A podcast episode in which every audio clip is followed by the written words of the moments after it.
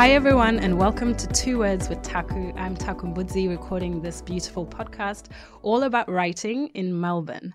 And at the moment I'm sitting in a cozy little studio with five incredible people who've been taking part in a radio story production that I'm working on.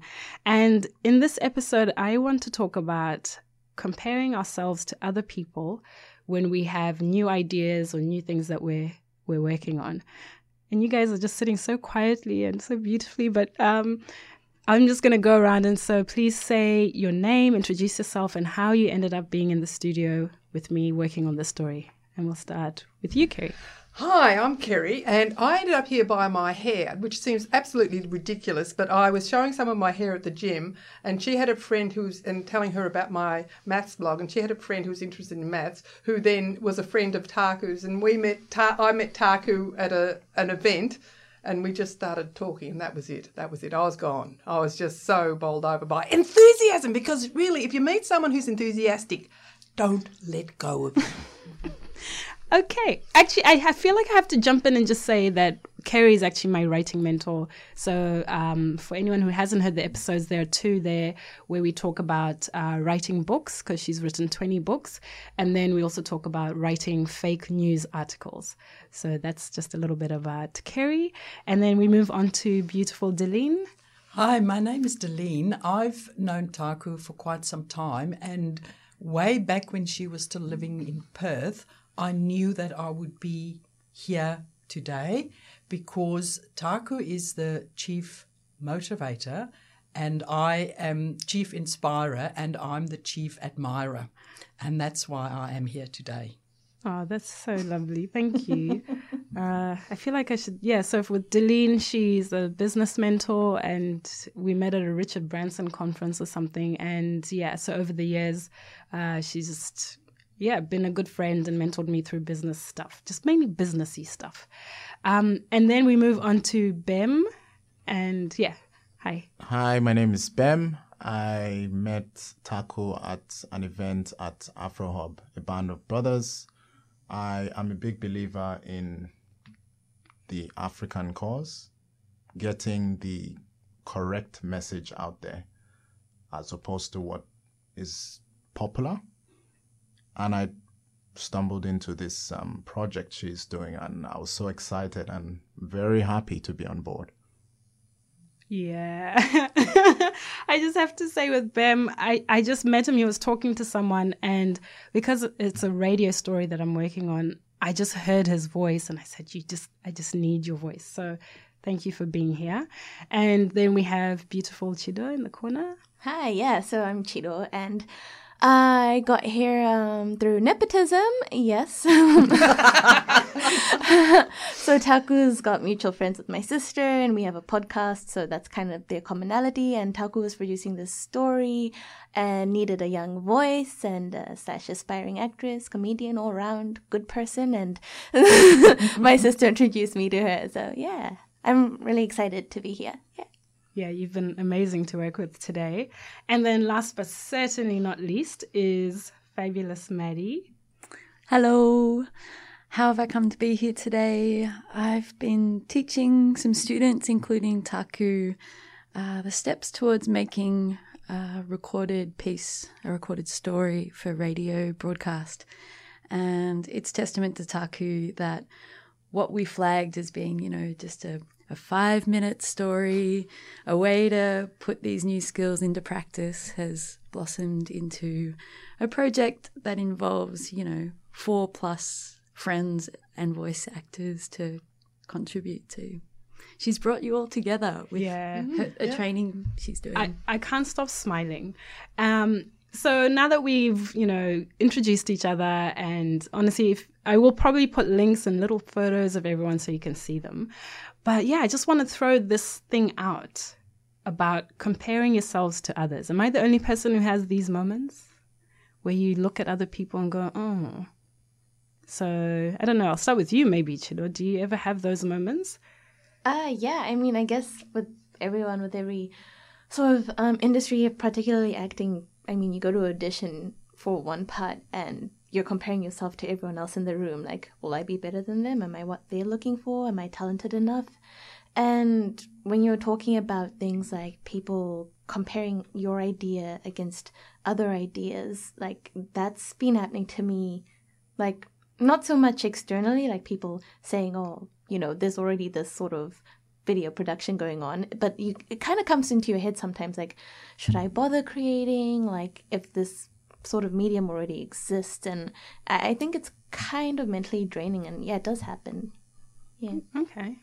Any thoughts, Kerry? Well, I've learnt not to worry about it, but you do when you're younger. But what happened is, because I've written for every major newspaper in Australia, and I would have had over 100 editors for books and newspapers, and they would all change you. I mean, they would go in, they would edit me out, and they would, therefore, in the end, you had to have this core idea of what you want to do and just say whatever, because sometimes it appeared in the paper, because I wrote human, terribly unfunny. I mean, or they have these really good ideas like, I'll write us a funny article about shower roses. And I'm like, are you kidding me? There's a humour. Wait, as in shower? The head of a shower, the thing that the water comes out of, that's it, that's specific. You know, they were just stupid people, editors, often.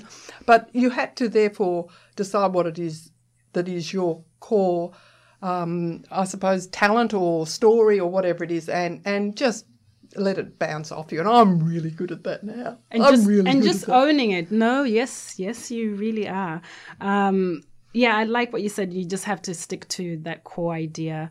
I don't know, have you had that experience, Maddie, I guess in your radio world or anything else creative?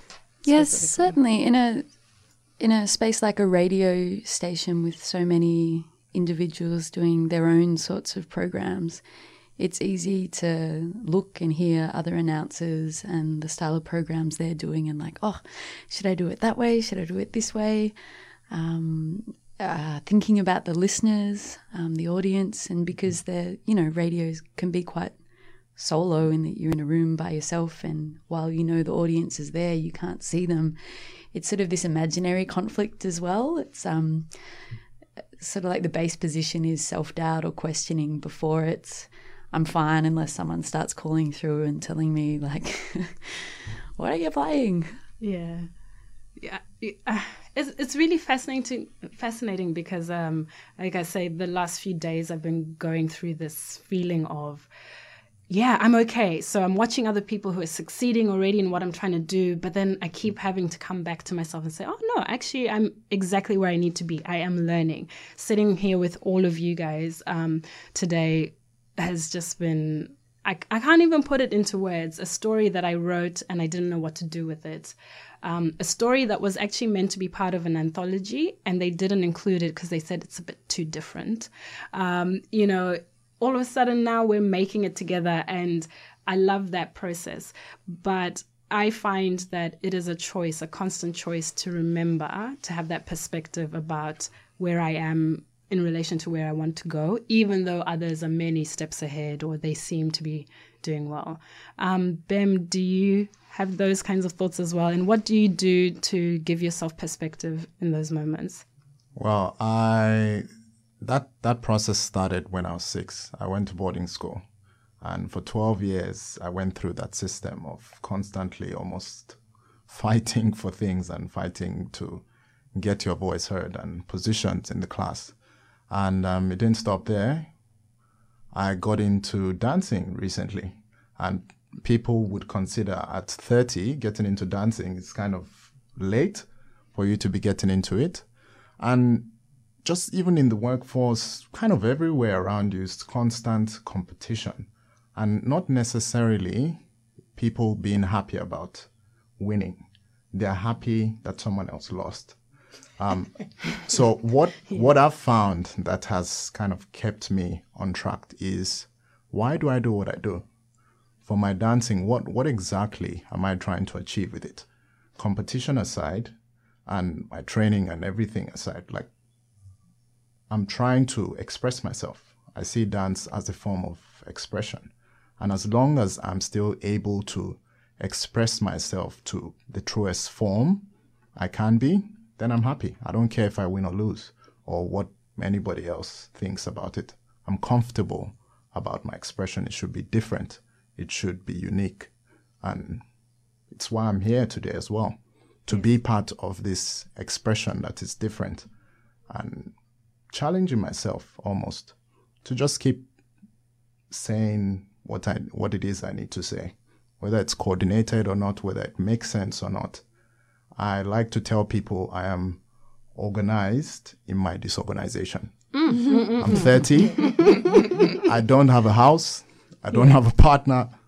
I'm in the country, the furthest I could be from home, but I'm still living. Yeah. I'm still learning. It's a work in progress, and that's what it is. Oh, I love that. That's deep. Delene, any thoughts? Now, we talk about this kind of stuff all the time, and what are your thoughts around this topic of just perspective and... Well, I've taken myself out of the corporate world, decided to take my retrenchment from Westpac, and I've started my own small business. So I actually work or march, I would perhaps say, to my own drumbeat, doing my own thing. So I don't really have that much situations where I compare myself to other people, especially professionally. Just tell us a bit about what you do as well. What I do is it's actually quite unique. There isn't anybody else in Melbourne doing it. I teach pottery to preschool children, and I never thought that I was a creative person for as long as I can remember. But I've always liked working with my hands. And then I decided to start the business when I came to Melbourne and didn't know anything about pottery. Went to night class, taught myself because I studied psychology and realized, but that is also being creative. And then, of course, I met this beautiful soul sitting opposite me, and she is so creative. And so now I'm just, as I said before, I'm a biggest admirer. Oh. Yeah, that's why you're here. Yes. Well, I was just going to throw in that you have to also be kind to yourself. One of the issues with being kind to yourself is I've worked as a professional speaker. Well, I still do work as a professional speaker. I fly around Australia talking at conferences and at dinners. Yet what they ask you to do sometimes is ridiculous. They ask me because I'm zany, and I've been asked to speak at one corporation where they said, oh, there'll be 50 people. I'm saying, right. And I found out on the night, and I'm going to talk to them about funny things, they know that 50% of them will be sacked by Friday. They thought we'll just cheer them up with a humorous. And I'm thinking, what a stupid thing to do. So yeah. I actually gave a serious talk. I could swing it because they were not in the mood for laughing. Mm-hmm. And it was better to get them talking about funny issues. So that's one side. And the other side of it is even the venue can be crazy. I spoke in Queensland one time in a venue which was a converted shearing shed, which was great for a restaurant. But when it rained, no one could hear anything. It rained. And the band got drunk at the back of the room. I mean, it was really the nightmare talk, you know, where you're just talking to yourself, really. So going back to the whole being kind to yourself, so you're saying in those situations you didn't force something that wouldn't have... Well, you come up? Well, even if you did because you weren't prepared, you've been asked to do something that was impossible, basically. So you've just got to say, look, you lose some, you know, win some, you lose some on the way home, although you really feel it personally. That's the irony of it. You had no control over the shearing shed and the rain. There's probably a few sheep running around out the back there somewhere, adding to the whole noise of it. But you don't control that, so you just have to just move on. That's it. Yes, you know. Yeah. Like being kind to yourself is good, but I think especially nowadays, and speaking for like the younger generation, it can be hard to be kind to yourself, especially with social media being around and the pressure to constantly be involved in either Facebook, Twitter, Instagram, even worse with the filters. But like it's just is that always comparing yourself to other people just because it's always in your face. So I think it does make it hard to be kinder to yourself in that way. And I'm not sure how I mean, I think it would take time. Maybe I'm like still too young to be like, to come around and be like, oh, actually, it's okay to take a step back and just like look at yourself. Mm-hmm. I feel it's not a specific person or people who I compare myself to, but it's much more of an imagined sort of the correct person. Mm-hmm. And I see that coming from official channels, but I feel what you're saying, Chido, in that Facebook, social media, Instagram, like that almost becomes a formal channel. Like this is what people's lives look like now. And as a broad sort of image of a lifestyle, like that's what I'm comparing myself to. But also, Kerry, with the kindness that it's not just in difficult situations that I need to be kind to myself. It's not just like, okay, I've been put in this impossible situation, just be kind to myself and do it how I need to do it. It's even on a good day, whereas I'm allowed to get this wrong. Mm-hmm. I'm allowed to be unprofessional. Mm-hmm. I'm allowed to, be late. It's not that I'm aiming to be any of those things, but if I do those bad things or put myself in a bad situation, like I can forgive myself that. Mm. And then what you were saying, Bem, about dance and creativity, we've all spoken about our own creativity, that when that starts getting judged through those formal channels of being, it needs to be productive or effective or professional.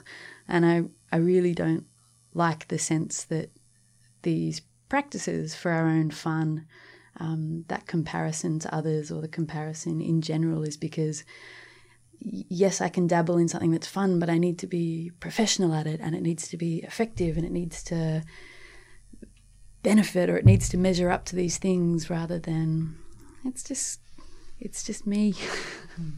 Yeah. I think basically agreeing with what everybody had said.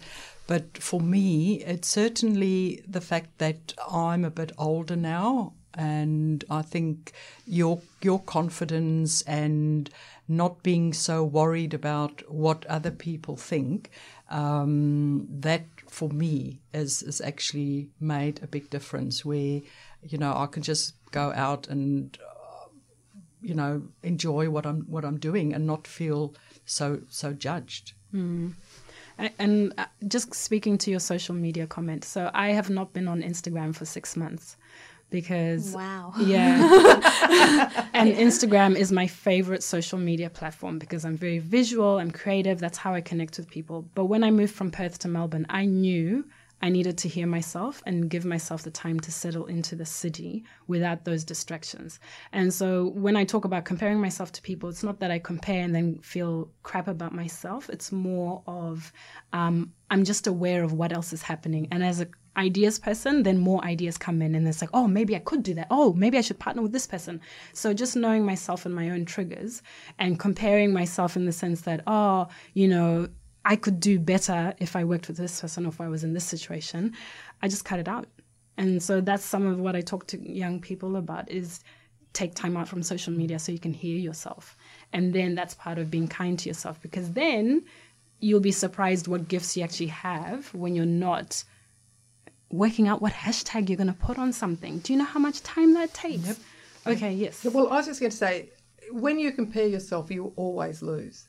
And I'm saying this as an author who's had books published, because you go out and people ask you, oh, how many books did you sell? As if that's some sort of measure of the quality of the book. Well, you're always going to lose that. There's always someone who's sold more. And if you even get that of the Bibles, the best-selling book in the world. So it's a bit ludicrous even going down that track, isn't it? Mm-hmm. So in fact, I wouldn't tell people that because I'm not going to satisfy them with that. Yeah. I just said, you just wouldn't believe. I've sold one. So what? Yeah. What did it matter? Yeah. I mean, what difference does it make? Exactly. And just following on from the comparison sort of comment, I've found that I do a lot of self-reflection and I compare myself to myself. Mm. I am someone who wants to constantly be improving. The worst thing I could think of is being stuck on the same level doing the same thing over and over again for years at a time. So I have certain checks I do for myself, comparing myself a week ago to myself now, comparing myself in the quarter, thinking about the big picture of what I'm hoping to achieve. I know where I'm at right now. I know where I want to be, big picture. The journey there is just... That's the fun bit. It's going to be what it's going to be. Isn't it? I can build a truck and then drive to point X and then take a bike from there and then fly from there. And for me, it's just the journey. I'm clear on where I want to be. So anytime I feel disheartened or something shifts or something goes wrong, so to speak, on this journey, I just think about that big picture. That's where I want to be. And what have I done? Have I done anything to move one step closer to that goal? And as long as I'm keeping on track with that, I don't care what happens. I can fail. I can backtrack. I can, whatever happens, happens. I keep my mind on the big picture. You are all such a joy to me right now. I wish I could just send you rainbows and buckets and stars. Just everything you're saying is just so perfect. And I really want to thank each and every one of you. Kerry, thank you for coming. Delene, thank you. Bem, thank you. Chido, thank you. No worries. And Maddie, thank you.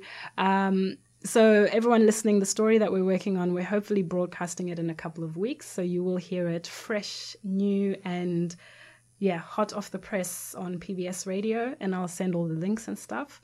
I've started thanking you, but I'm not quite done yet because I wanted to ask you just one last thing. What is like one trigger that you feel often sets you off so that you do feel more doubtful of yourself? Or like, what are the things that make you feel more vulnerable to comparing yourself to others? And then how do you deal with that thing? So I'll start with me. If I'm hungry or if I'm tired, I just find that I just have a shorter tether on some things and then a shorter tether with myself. So I eat burgers and I like wine and I go out with my friends. So that's just one example. But I'm curious because I guess I'm sharing this because I have a lot of listeners who are creatively minded, working on books, working on all sorts of things, and they're all over the world. So I don't think any of what we go through is different to anyone, but it would be interesting to maybe verbalize what we think we suffer alone in and then how we do it. And it can be big scale, small scale, whatever, but yeah. Well, for me, I find if I haven't done anything productive in the day, that's when I get really annoyed with myself. So I haven't... It doesn't matter what it is, what part of, is it writing or blogging or something to do with talking. But if I've just not actually achieved anything, I get really annoyed with myself because I think it's boring then. I've had a boring day. But sometimes you do have to give your brain a rest too. But, Taku, because your mind's jumping all over the place, and sometimes it's probably a good thing to let it just, time out. Mm-hmm.